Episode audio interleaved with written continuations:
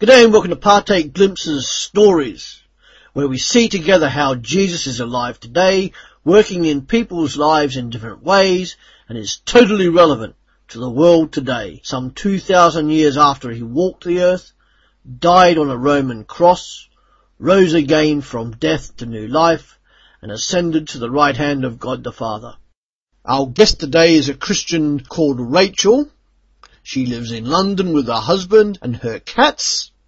So, Rachel, why are you thankful to God? Okay.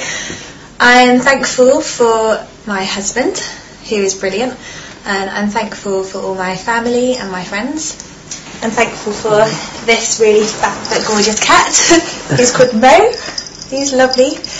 And my other cat who's over there called Jake, who, yeah, he's lovely as well. Um, I'm thankful for this house. I'm very thankful for my church, which is amazing and I love it. Um, and I'm thankful for the exciting future that God has planned for us. Thanks, Rachel.